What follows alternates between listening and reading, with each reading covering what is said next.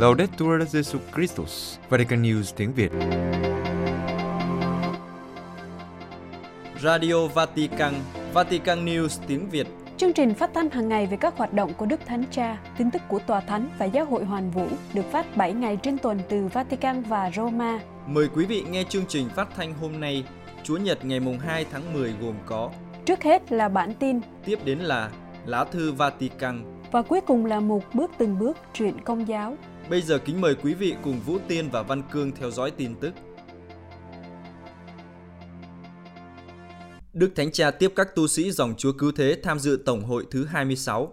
Vatican, trong cuộc gặp gỡ các tu sĩ tham dự Tổng hội thứ 26 của dòng Chúa Cứu Thế, Đức Thánh Cha khích lệ họ can đảm thay đổi qua sự hoán cải trái tim và tâm trí và thay đổi cấu trúc. Đừng ngại đi những con đường mới, đối thoại với thế giới dưới ánh sáng của truyền thống thần học luân lý phong phú của họ. Tổng tu nghị thứ 26 của dòng Chúa Cứu Thế, nhóm họp từ ngày 11 tháng 9 đến mùng 7 tháng 10 tới đây, với sự tham dự của 92 đại biểu đại diện cho hơn 4.600 tu sĩ đang hoạt động tại hơn 85 nước trên thế giới. Tổng hội đã bầu cha Rogerio Gomez, người Brazil làm tân bề trên tổng quyền của dòng với nhiệm kỳ 6 năm.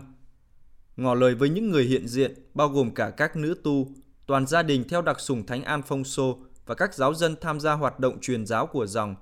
Đức Thánh Cha nhắc nhở rằng, tổ chức Tổng hội là sống một lễ hiện xuống, có khả năng làm cho mọi sự trở nên mới mẻ, như các tông đồ của Chúa Giêsu trong nhà tiệc ly, từ nghi ngờ, bất an, sợ hãi, với Chúa Thánh Thần thúc đẩy, họ di chuyển, đi ra, đi đến các vùng ngoại vi để mang theo tin vui. Tiếp đến, Đức Thánh Cha nhắc đến một thành ngữ trong hiến pháp của dòng, nói rằng các tu sĩ dòng Chúa cứu thế sẵn sàng đối mặt với mọi thử thách để mang ơn cứu chuộc của Chúa Kitô cho mọi người. Sự sẵn sàng, Đức Thánh Cha giải thích, có nghĩa là hiến mình hoàn toàn cho sứ vụ cho đến cùng, nhìn vào gương Chúa Giêsu, đấng dù là Thiên Chúa, đã hoàn toàn trút bỏ vinh quang, mặc lấy thân nô lệ trở nên giống phàm nhân và người đã trở thành một người Samaria nhân hậu, một tôi tớ.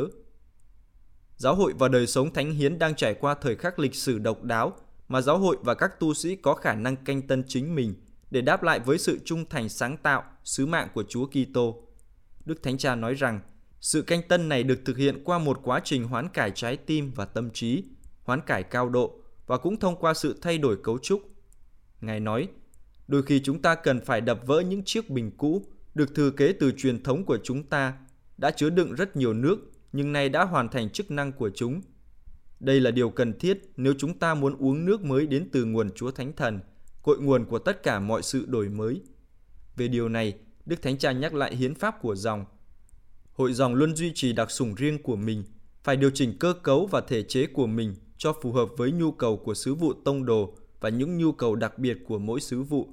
Đó cũng là điều được bộ tu sĩ nói đến trong tài liệu Bình mới cho rượu mới, một sự canh tân đòi có sự cởi mở để tưởng tượng ra những hình thức bước theo Chúa có tính ngôn sứ và theo đặc sủng, sống theo những khuôn mẫu thích hợp và có lẽ chưa từng có. Và Đức Thánh Cha nhắc đến ba cột trụ nền tảng khi tưởng tượng lại và canh tân dòng, tính trung tâm của mầu nhiệm Chúa Kitô, đời sống cộng đoàn và cầu nguyện. Đức Thánh Cha mời gọi các tín hữu trở thành nhân chứng của hòa bình. Vatican, trong sứ điệp được ký bởi Đức Hồng Y Pietro Parolin gửi đến Đức Tổng giám mục Mario Depini của giáo phận Milano và các tham dự viên của lễ hội truyền giáo tại Milano Bắc Ý, Đức Thánh Cha mời gọi các tín hữu trở thành nhân chứng của hòa bình và nuôi dưỡng tinh thần truyền giáo. Lễ hội truyền giáo được tổ chức từ ngày 29 tháng 9 đến ngày mùng 2 tháng 10 bởi Hội truyền giáo Ý, Hiệp hội các dòng truyền giáo Ý và Tổng giáo phận Milan. Trong sứ điệp, Đức Thánh Cha đánh giá cao lễ hội truyền giáo vì trong thời đại đang thay đổi hiện nay, điều quan trọng là phải thể hiện đặc điểm truyền giáo của đức tin và của giáo hội để loan báo cho con người ngày nay rằng Thiên Chúa luôn ở với chúng ta và yêu thương chúng ta.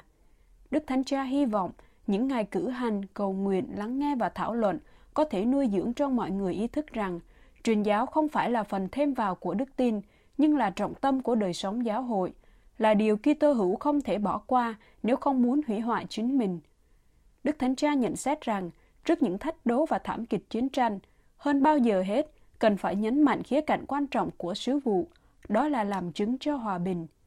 Các Kitô hữu xác tín rằng hòa bình đích thực là một hồng ân của đấng phục sinh. Tới lượt mình, Các Kitô hữu được kêu gọi chia sẻ hồng ân này cho những người khác, cùng nhau dệt nên sự thật, công lý và lòng thương xót.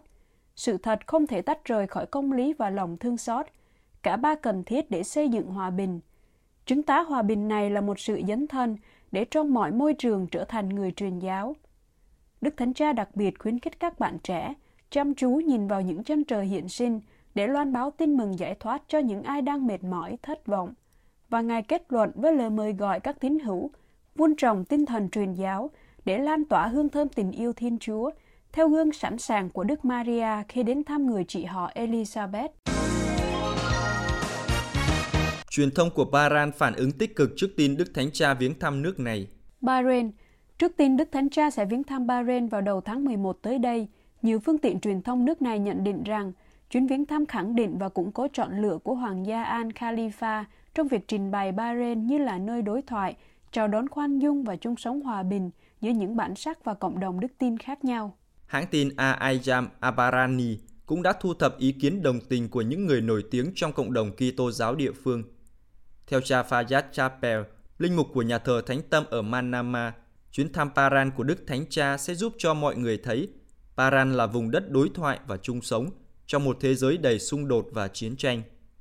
Còn cha Sapa Haudusian, cha xứ của Cộng đoàn Chính thống giáo Hy Lạp địa phương, nhấn mạnh tầm quan trọng của chuyến viếng thăm của Đức Thánh Cha đối với vương quốc và đối với toàn bộ vùng Trung Đông, nhắc lại rằng Muhammad bin Isa Al Khalifa từ lâu đã theo đuổi ý định biến Bahrain trở thành một không gian cho sự chung sống hòa bình và tự do giữa các cộng đồng tín ngưỡng khác nhau. Diễn đàn đối thoại Đông và Tây vì sự chung sống của con người sẽ tập trung sự chú ý của quốc tế vào Bahrain, khi cho thấy tất cả các tiêu chuẩn về sự chung sống giữa những người khác nhau, vốn đặc trưng cho cuộc sống ở Vương quốc Bahrain. Mục sư Hani Asis của Giáo hội Tin lành ở Manama nhấn mạnh rằng, cuộc gặp gỡ giữa Đức Thánh Cha và vua Hamed cũng sẽ là cơ hội để gửi một thông điệp tuyệt vời cho một Trung Đông thoát khỏi những cuộc chiến đang khiến tất cả các dân tộc đau khổ và cũng ngăn cản chúng ta tưởng tượng về một tương lai thịnh vượng cho tất cả mọi người. Các bình luận khác nhấn mạnh quyền tự do hoàn toàn của các Kitô hữu ở Paran khi họ có thể cử hành các nghi lễ phụng vụ của họ và thực hiện các bí tích. Trang web chính thức về cuộc viếng thăm của Đức Thánh Cha giải thích về logo của chuyến viếng thăm. Logo kết hợp các lá cờ của Vương quốc Paran và Tòa Thánh, hai bàn tay cùng nâng lên hướng về đấng tạo hóa trong một lời kêu gọi hòa bình. Cành ô liu ở trung tâm tượng trưng cho hoa trái hòa bình do Thiên Chúa toàn năng ban tặng. Trong logo, dòng chữ Giáo hoàng Francisco được tô màu xanh lam để chỉ ra rằng hành trình của giáo hoàng được phó thác cho sự chuyển cầu của Đức Trinh Nữ Maria, Đức Mẹ Ả Rập, bổn mạng của nhà thờ chính tòa, một món quà của Vương quốc Baran cho giáo hội công giáo ở nước này. Các giám mục Ý yêu cầu chính phủ mới phục vụ tất cả mọi người, bắt đầu từ những người yếu nhất. Roma, nhân các cuộc bỏ phiếu gần đây ở Ý, Hội đồng giám mục Ý đã yêu cầu những người được bầu chọn hoàn thành nhiệm vụ của họ như là trách nhiệm cao cả trong việc phục vụ tất cả mọi người, bắt đầu từ những người yếu nhất và không được bảo vệ nhất. Chủ tịch của Hội đồng Giám mục Ý, Đức Hồng Y Matteo Zuppi, than thở cách lo ngại về tình trạng không đi bỏ phiếu ngày càng gia tăng. Cụ thể là ngày bầu cử vào Chủ nhật tuần trước ngày 25 tháng 9, với tỷ lệ người bỏ phiếu thấp chưa từng có. Đức Hồng Y nhận định, đó là một triệu chứng của một sự bất ổn mà chúng ta không thể bác bỏ một cách hời hợt, nhưng nó phải được lắng nghe. Vì lý do này, với sắc tín hơn, chúng tôi lặp lại lời mời gọi trở thành những nhân vật chính của tương lai. Biết rằng cần phải xây dựng lại một kết cấu của các mối quan hệ giữa con người với nhau, điều mà ngay cả chính trị cũng không thể làm được. Ngoài ra, Đức Cộng y giúp Bi nhắc lại lời kêu gọi do Hội đồng Giám mục Thường trực đưa ra trước cuộc bầu cử. Trong đó, những thách thức chính của xã hội Ý được nêu ra là sự gia tăng liên tục và đáng lo ngại về nghèo đói, mùa đông dân số, việc bảo vệ người già, khoảng cách giữa các vùng lãnh thổ, quá trình chuyển đổi sinh thái và khủng hoảng năng lượng, bảo vệ việc làm, đặc biệt là đối với thanh niên, tiếp nhận, bảo vệ, thúc đẩy và hòa nhập người di cư, khắc phục bệnh bàn giấy, cải cách sự thể hiện dân chủ của nhà nước và luật bầu cử. Vì lý do này, Chủ tịch Hội đồng Giám mục Ý đã yêu cầu những người được bầu phải thực hiện nhiệm vụ của mình như một trách nhiệm cao cả, phục vụ tất cả, bắt đầu từ những người yếu nhất và không được bảo vệ. Ngài viết, giáo hội, như đã được nhắc lại, sẽ tiếp tục chỉ ra cách nghiêm khắc nếu cần thiết, công ích và không tư lợi, bảo vệ các quyền bất khả xâm phạm của cá nhân và của cộng đồng. Về phần mình, trong khi tôn trọng các động lực dân chủ và sự phân biệt vai trò, giáo hội sẽ đóng góp vào việc thúc đẩy một xã hội công bằng hơn. Sau cuộc bầu cử được tổ chức vào Chủ nhật ngày 25 tháng 9 tại Ý, Thủ tướng Chính phủ sẽ là bà Giorgia Meloni, lãnh đạo của đảng Fratelli d'Italia, người sẽ cầm quyền trong liên minh với hai đảng La Liga và Forza Italia. Quý vị vừa theo dõi bản tin ngày 2 tháng 10 của Vatican News tiếng Việt. Vatican News tiếng Việt. Chuyên mục Lá thư Vatican. Các giám mục Đức chuẩn bị về Roma thăm tòa thánh.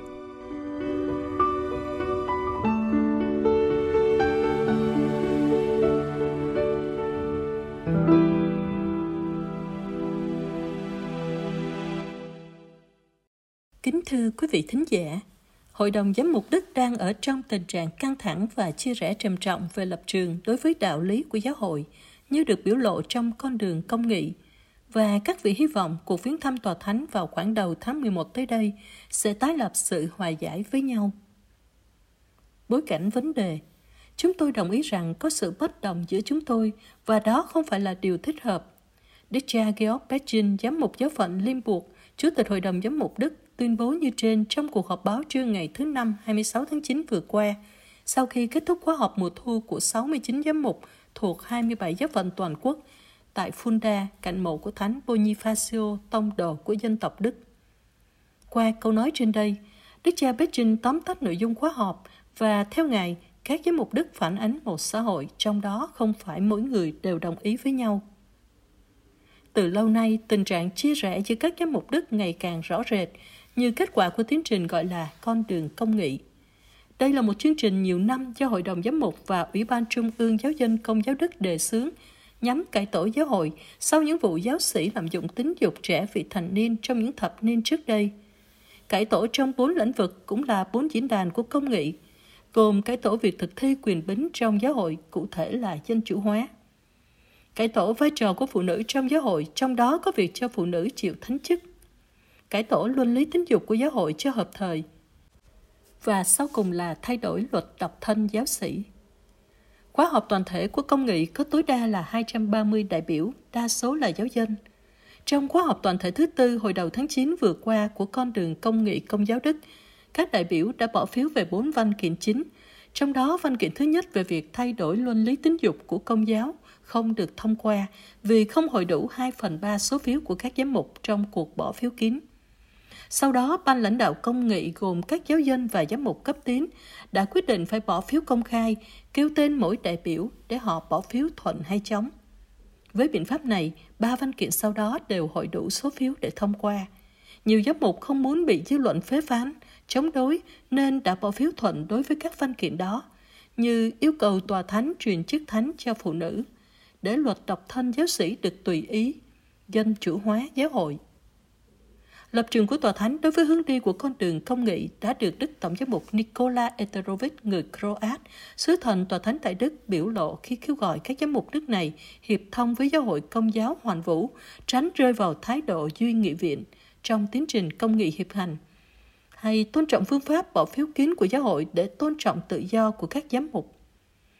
Đức Sứ Thần đưa ra lời kêu gọi trên đây trong buổi khai mạc khóa họp mùa thu của Hội đồng Giám mục Đức chiều ngày 26 tháng 9. Ngài nhấn mạnh rằng tính hiệp hành, tính đoàn thể và cộng đoàn tính của hàng giám mục là những thực tại bổ túc đặc tính của giáo hội công giáo. Trong bối cảnh này, Đức Tổng giám mục Eterovic nhắc lại quan tâm của Đức Thánh Cha Francisco về con đường công nghị của công giáo Đức.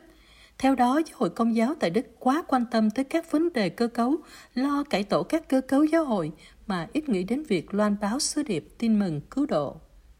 Cụ thể, vị đại diện tòa thánh nhắc nhở cho các giám mục Đức rằng các cơ cấu mới và giáo huấn tại các giáo phận chỉ có thể được du nhập trong sự phù hợp với giáo hội công giáo hoàn vũ như thông cáo của tòa thánh gửi Hội đồng Giám mục Đức hồi tháng 7 năm nay.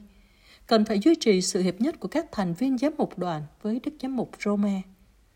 Đức Tổng giám mục cũng nhắc nhở Hội đồng Giám mục Đức về truyền thống bỏ phiếu kín trong Thượng Hội đồng Giám mục hoặc các cuộc họp chính thức của giáo hội – các ký giả báo chí không được tham dự để các giám mục được tự do quyết định và không chịu sức ép từ bên ngoài hoặc của dư luận. Hy vọng vượt thắng chia rẽ và hòa giải trong cuộc họp báo trưa ngày 26 tháng 9, Đức cha Beijing cho rằng sở dĩ có sự bất đồng của một số giám mục cũng như sự chống đối và phê bình từ phía tòa thánh là vì Đức Thánh Cha và các vị tại tòa thánh không được nghe trực tiếp những lý lẽ và nội dung của con đường công nghị. Nói khác đi, hình ảnh mà Đức Giáo Hoàng có về con đường công nghị không tương ứng với sự thật. Theo Đức cha Beijing, trong số những người chuẩn bị các cuộc gặp gỡ giữa các giám mục Đức với Đức Giáo Hoàng – có những người cấp tiến và cũng có những người bảo thủ. Họ có quyền trình bày những quan điểm của họ. Cụ thể, Đức Cha nói, như khóa họp đầu tháng 9 vừa qua của con đường công nghị, không ai chờ mong các phụ nữ sẽ được làm linh mục trong vòng 5 năm tới đây. Nhưng chúng tôi trình bày những lý lẽ thần học vững chắc để bên vực quyết định truyền chức linh mục cho phụ nữ và chúng tôi muốn trình bày các lý lẽ ấy cho giáo hội hoàn vũ. Với hy vọng đó, việc chuẩn bị cho cuộc Visit ad Limina hành hương về Roma hành hương viếng mộ hai thánh tông đồ Phêrô và Phaolô, gặp các cơ quan trung ương tòa thánh và nhất là gặp Đức Thánh Cha là một chủ đề chính trong khóa họp vừa qua của các giám mục Đức tại Fulda. Chuyến viếng thăm ad Limina lần trước đây của các giám mục Đức tại Roma là hồi tháng 11 năm 2015. Đức cha Beijing đã trình bày chiến lược của các giám mục Đức khi về Roma – sẽ có 11 cuộc gặp gỡ giữa các giám mục với các cơ quan tòa thánh, từ Phủ Quốc vụ Khanh tới Bộ Giám mục, Bộ Giáo lý Đức tin, Đại kết, Dòng tu, Phụng vụ và Kỷ luật bí tích và các cơ quan khác. Hội đồng Giám mục Đức sẽ bổ nhiệm người phát ngôn mỗi nhóm trong các cuộc gặp gỡ đó. Chương trình sẽ một điểm mới, một hình thức mới trong đó các giám mục Đức chúng tôi sẽ ngồi cùng với Đức Giáo Hoàng và nhiều vị bộ trưởng và một lần nữa sẽ có một cái nhìn khẩn trương về con đường công nghị. Đức cha Chủ tịch Hội đồng Giám mục Đức tuyên bố rất hy vọng Đức Thánh cha Francisco sẽ tham dự các cuộc thảo luận và Đức cha tỏ ra khó chịu khi có người cho rằng Đức Giáo Hoàng sẽ chống lại đề nghị này và chống con đường công nghị. Trong cuộc phỏng vấn ngày 26 tháng 9 vừa qua dành cho đài phát thanh Bavaria, Đức cha Beijing nhấn mạnh rằng, nói cho cùng, chính Đức Giáo Hoàng là nhà đại cải tổ, vì thế không phải là đúng khi nói Đức Giáo Hoàng là người chống lại con đường công nghị quan tâm của Đức Thánh Cha. Có lẽ Đức cha Beijing không để ý hoặc không đọc nội dung cuộc họp báo của Đức Thánh Cha Francisco trên máy bay chiều ngày 15 tháng 9 vừa qua khi từ Kazakhstan về Roma. Đức Thánh Cha áp chỉ đến vụ lá thư 19 trang Ngài gửi dân Chúa tại Đức về con đường công nghị, nhưng ít được con đường công nghị và dư luận để ý đến. Và nói với một ký giả người Đức rằng, cách đây hai năm tôi đã viết lá thư gửi dân Chúa ở Đức và đã có những mục tử công bố và đích thân phổ biến thư ấy cho từng người. Khi mục tử đến gần dân thì họ nói, dân chúng cần phải biết xem Đức Giáo Hoàng nghĩ gì. Tôi nghĩ các mục tử phải tiến bước, nhưng nếu họ mất mùi chiên và chiên mất mùi của mục tử thì không tiến triển được. Tôi nói chung, chứ không phải chỉ nói về trường hợp Đức. Nhiều lần người ta nghĩ đến cách thức đổi mới, làm cho việc mục vụ tân tiến hơn, nhưng điều đó phải luôn ở trong tay của một mục tử, chứ không phải trong tay các chuyên gia về mục vụ. Họ đưa ra ý kiến ở đây và nói điều gì đó cần thực hiện tại đó. Như vậy là không ổn. Chúa Giêsu đã thiết lập giáo hội với các mục tử, chứ không phải với những nhà lãnh đạo chính trị. Chúa đã lập giáo hội với những người dốt, 12 tông đồ là những người dốt hơn những người khác. Thế mà giáo hội tiến triển vì đoàn chiên cảm thông với mục tử và mục tử cảm thông với đoàn chiên.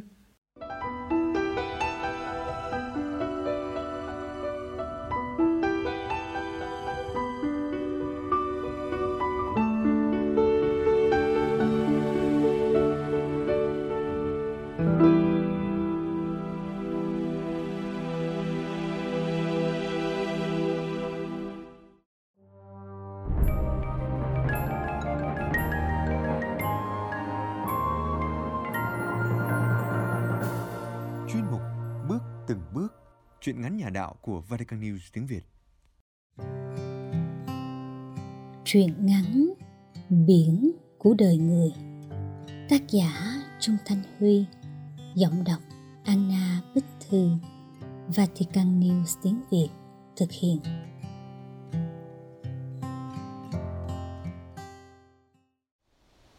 Cô muốn trở mình nằm nghiêng, nhưng không thể toàn thân rã rời họng khô rác Mỗi lần cố gắng sức xoay trở là cái chõng tre ọp ẹp kêu lên răng rắc như muốn đổ sập. Cô lơ mơ nhận ra mình đang ở một nơi nào đó hoàn toàn xa lạ. Vậy là mình vẫn chưa chết sao ta? Cô tự hỏi rồi đảo mắt nhìn quanh cái mái lá trống hơ, trống hoắt. Trên vách đối diện chỗ cô đang nằm có treo cây thánh giá màu nâu cũ kỹ. Phía dưới là tấm hình Đức Mẹ sờn trách bạc màu. Lại chúa với mẹ, đúng là chạy trời vẫn không khỏi nắng. Có lẽ chỗ này nằm sát mé biển, vì cô vẫn nghe rõ từng nhịp sóng xô bờ, tiếng xào xạc của hàng phi lao trong gió. Cô yêu biển bằng cả con tim khao khát, yêu như chính máu thịt của mình. Nhưng cũng có lúc cô lại cảm thấy căm thù biển trong tận cùng nỗi đau của cuộc đời. Biển cho cô cơ hội xây nên nhiều ước mơ từ những lâu đài cát nguyên nga tráng lệ. Rồi cũng chính biển đập tan tất cả bằng những con sóng vô tình, hờ hững. Cô đã đến đây một hòn đảo hoang sơ để trở về với biển khi những gánh nặng cuộc đời đang thi nhau chất chồng lên đôi vai bé nhỏ như sắp rã rìu của cô. Về với biển để cô xóa sạch mọi ưu tư, phiền não từ những con sóng đã xóa dấu chân cô trên bãi cát của miền ký ức. Cô mong được trút hơi thở sau cùng nơi biển như một sự trở về từ nơi cô đã được sinh ra linh hồn cô sẽ phiêu diêu với sóng với gió như cánh chim bằng bay khắp đại dương. Có bóng người bước vô cửa nhìn cô lom lom rồi lên tiếng. Tỉnh rồi sao? Nằm yên đó đi để tao vô múc miếng cháo cho mà ăn. Thì ra đó là một bà lão chắc cũng ngoài 80 có điều dáng đi nhanh nhẹn lắm. Bà quan đại cái nón lá rít bươm vô góc rồi tê tê xuống bếp. Chỉ mấy phút sau, bà bưng lên cho tô cháo trắng bốc khói thơm lừng cùng cái trứng muối chẻ đôi. Chắc đói lắm rồi, ăn nóng đi con, cho nó mau khỏe. Nồi cháo này ta bắt hồi sáng lận, để hờ bay tỉnh là có mà ăn liền. Cô ngồi dậy, miệng lý nhí. Con cảm ơn bà nhiều lắm bưng cái tô lên cô hấp lia hấp lịa chưa bao giờ cô thấy ngon như vậy. Mặc dù trước tới giờ, cháo là món cô không ưa. Có lẽ do cái bụng trống rỗng từ mấy ngày nay. Bà già ngồi bên cạnh sởi lỡi ơn nghĩ cái gì con ơi? Ai dân ở đây là vậy? Ai đặt chân tới cũng coi như người nhà, như ruột thịt. Huống chi là người hoạn nạn nghe tới đó tự nhiên những giọt nước mắt mặn đắng cứ tuôn rơi thành dòng trên khuôn mặt cô. Dường như nó mặn hơn cả nước biển xanh thẳm mênh mông ngoài kia, đắng đót hơn cả cái tuổi thơ bất hạnh lầm than của cô đã từng nếm trải. Bà già đến bên cô như an ủi, là người có đạo, sao làm chuyện dại dột dãy bay? Giật mình khi bà nhắc đến hai chữ có đạo, nhưng cô vẫn tỏ ra bướng bỉnh. Con không có đạo, có biết chú mẹ gì đâu. Biết hay không là tùy mày thôi, con à. Mình bỏ chúa thôi chứ chúa chẳng bao giờ bỏ mình đâu. Lúc mê sản bay cứ luôn miệng kêu chúa mẹ cứu, thì tao cũng hiểu rồi. Chẳng lẽ thật sự như vậy sao? Lẽ nào bao năm qua cô đã chối bỏ tất cả, nhưng trong sâu thẳm trong tâm hồn, cô vẫn cậy trong vào thiên chúa? Cô ngồi thẫn thờ một lúc rồi bắt đầu kể. Đúng là con có đạo, nhưng cũng bỏ lâu rồi. Quê con là một xứ đạo cũng ở miệt biển như vậy. Hồi đó nhà con cũng đầm ấm hạnh phúc lắm.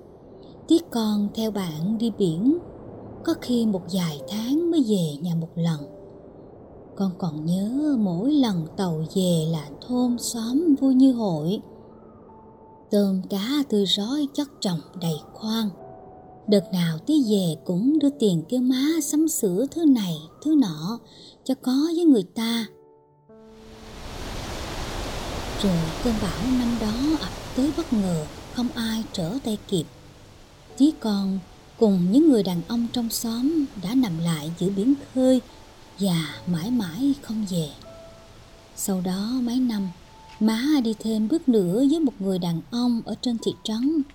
Ban đầu, ổng ra vẻ lo lắng thương yêu con lắm, nên ai thấy cũng mừng vì nghĩ hai mắt con có phước nên gặp được người cha kế tốt lành. Nhưng rồi từ từ con nhận ra ánh mắt và hành động của ổng có cái gì kỳ cục lắm.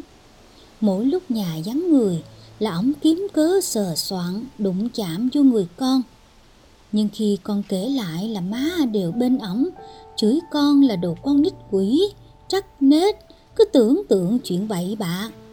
Rồi cuối cùng, ổng đã ép con làm chuyện đồi bại khi má vắng nhà, bằng cách dụ con đi theo ổng giá lưới ở dưới ghe. Con thấy đau đớn, xấu hổ và nhục nhã lắm, muốn chết cho xong.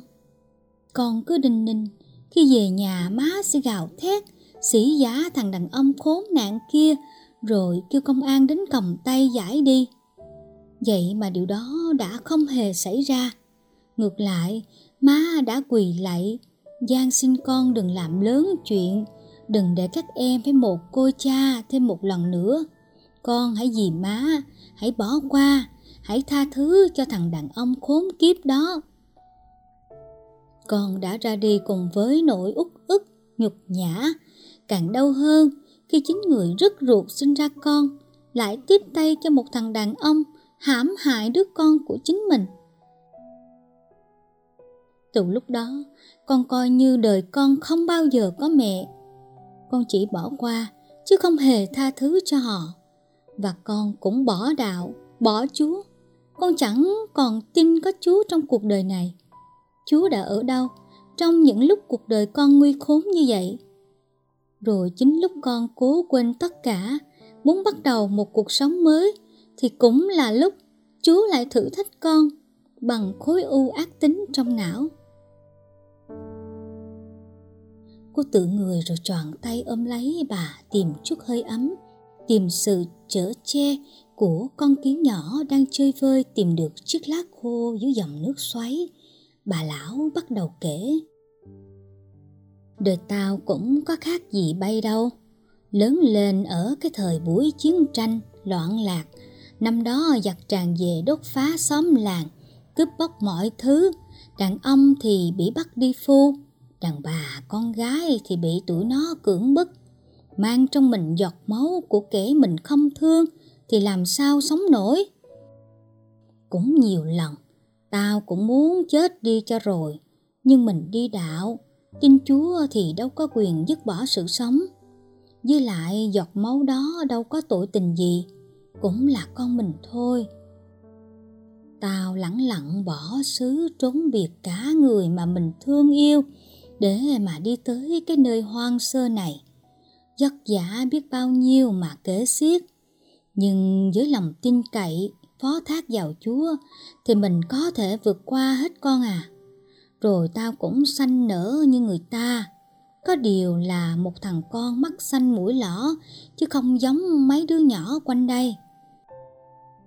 Được cái người xứ này đều tứ cố vô thân, nên người ta thông cảm giúp đỡ nhau hết lòng. Rồi người tao thương đất ruột cũng dò la tin tức vượt bao cách trở để tìm đến đây cho bằng được. Cũng thương đứt ruột nhưng nghĩ mình mất hết rồi, đâu còn xứng đáng với người ta. Nên đâu dám nhận lời. Vậy mà ổng cứ lầm lì ở riết rồi xin đi biển để được ở đây chờ tao đồng ý thấy cảnh đó bà con chòm xóm ai cũng nói vô rồi tao thấy cũng đúng thời buổi loạn lạc này sống nay chết mai thì cớ gì cứ tự làm khổ mình như vậy? Người ta đã lặn lội tới nơi cùng trời cuối đất này tìm mình nghĩa là họ thương yêu mình thật lòng và chấp nhận tất cả.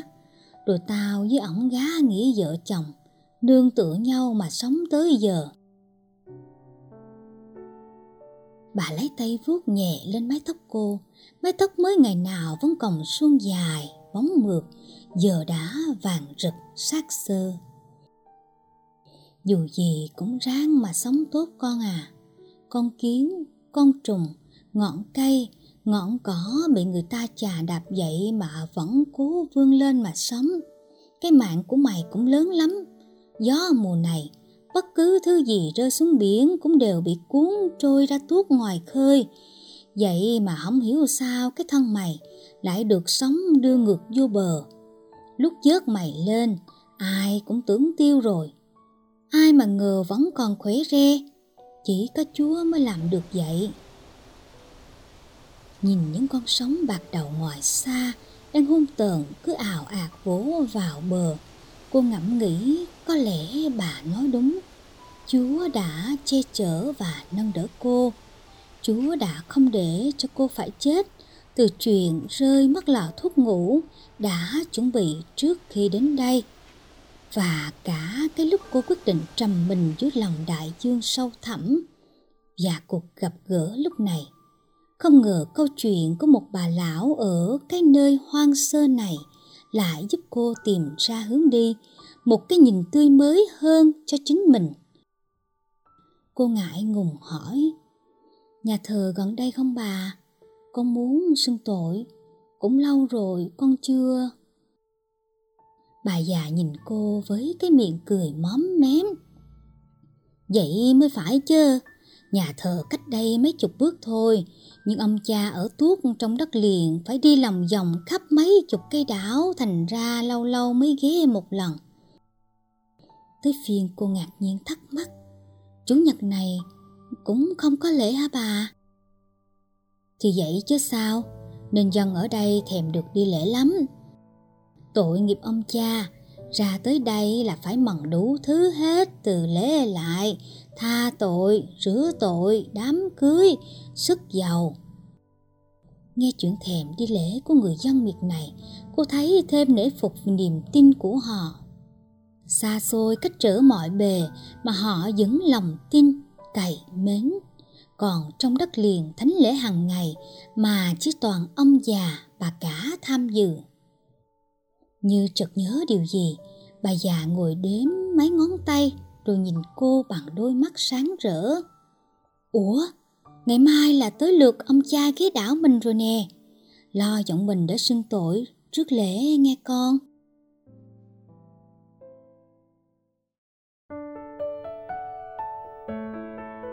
Về lại khách sạn cô mới hay chỉ hơn một ngày mà điện thoại cô có gần hơn 100 cuộc gọi nhỡ trong đó hơn gần 30 cuộc gọi đi từ trung tâm chẩn đoán y khoa, 40 cuộc từ số máy của anh. Còn lại là các cuộc gọi của bạn bè và các đối tác. Nhưng tại sao trung tâm lại gọi cô nhiều như vậy? Kết quả xét nghiệm cô đã cầm trên tay. Cô đã hiểu cái án tử đang treo lơ lửng trên đầu mình. Và đó cũng là động cơ thúc đẩy cô đặt chân đến nơi này. Vậy thì còn thông tin gì hệ trọng hơn, Đến nỗi họ phải truy lùng cô một cách ráo riết Chần chờ một lát, Cô bấm máy gọi Sau một lúc rào trước đón sau, Họ mới thành thật xin lỗi cô Vì có sự nhầm lẫn trong việc thông báo kết quả xét nghiệm và tóm lại, khối u của cô lành tính, Có thể điều trị được. Cô dồn hết sức lực hét lớn vào điện thoại. Đồ tắc trách, tôi sẽ kiện các người. Cô thở vào nhẹ nhõm như trút được gánh nặng ngàn cân. Cũng là lúc anh gọi đến. Cô vừa bắt máy đã nghe giọng anh như reo lên. Em em, làm anh lo quá. Suốt từ hôm qua anh không thể gọi em được. Em không sao, chỉ muốn nghỉ ngơi vài ngày thôi mà. Em đang ở cái nơi mà tụi mình từng ao ước sẽ đặt chân đến. Ngày mai, ngày sáng mai thôi, anh sẽ tới, chờ anh nhé. Cô mỉm cười khi nhận ra vẻ lo lắng, hốt hoảng của anh vì một ngày qua đã không thể liên lạc được với nhau. Càng thấy yêu anh hơn khi nhớ lại câu nói của bà lão ở xóm lưới. Người ta lặn lội tới nơi cùng trời cuối đất này, tìm mình, nghĩa là họ thương yêu mình thật lòng và chấp nhận tất cả. Từ ban công khách sạn, cô đang phóng tầm mắt về phía ngọn hải đăng le lói giữa biển đêm mịt mù. Cô đang mong chuyến tàu duy nhất mỗi ngày từ đất liền ra đảo chuyến tàu ấy có vị linh mục cùng ơn hòa giải, giúp cô được trở về với chúa và cũng có anh, tình yêu đích thực của mình. Và cô đang mong ánh bình minh của một cuộc sống mới.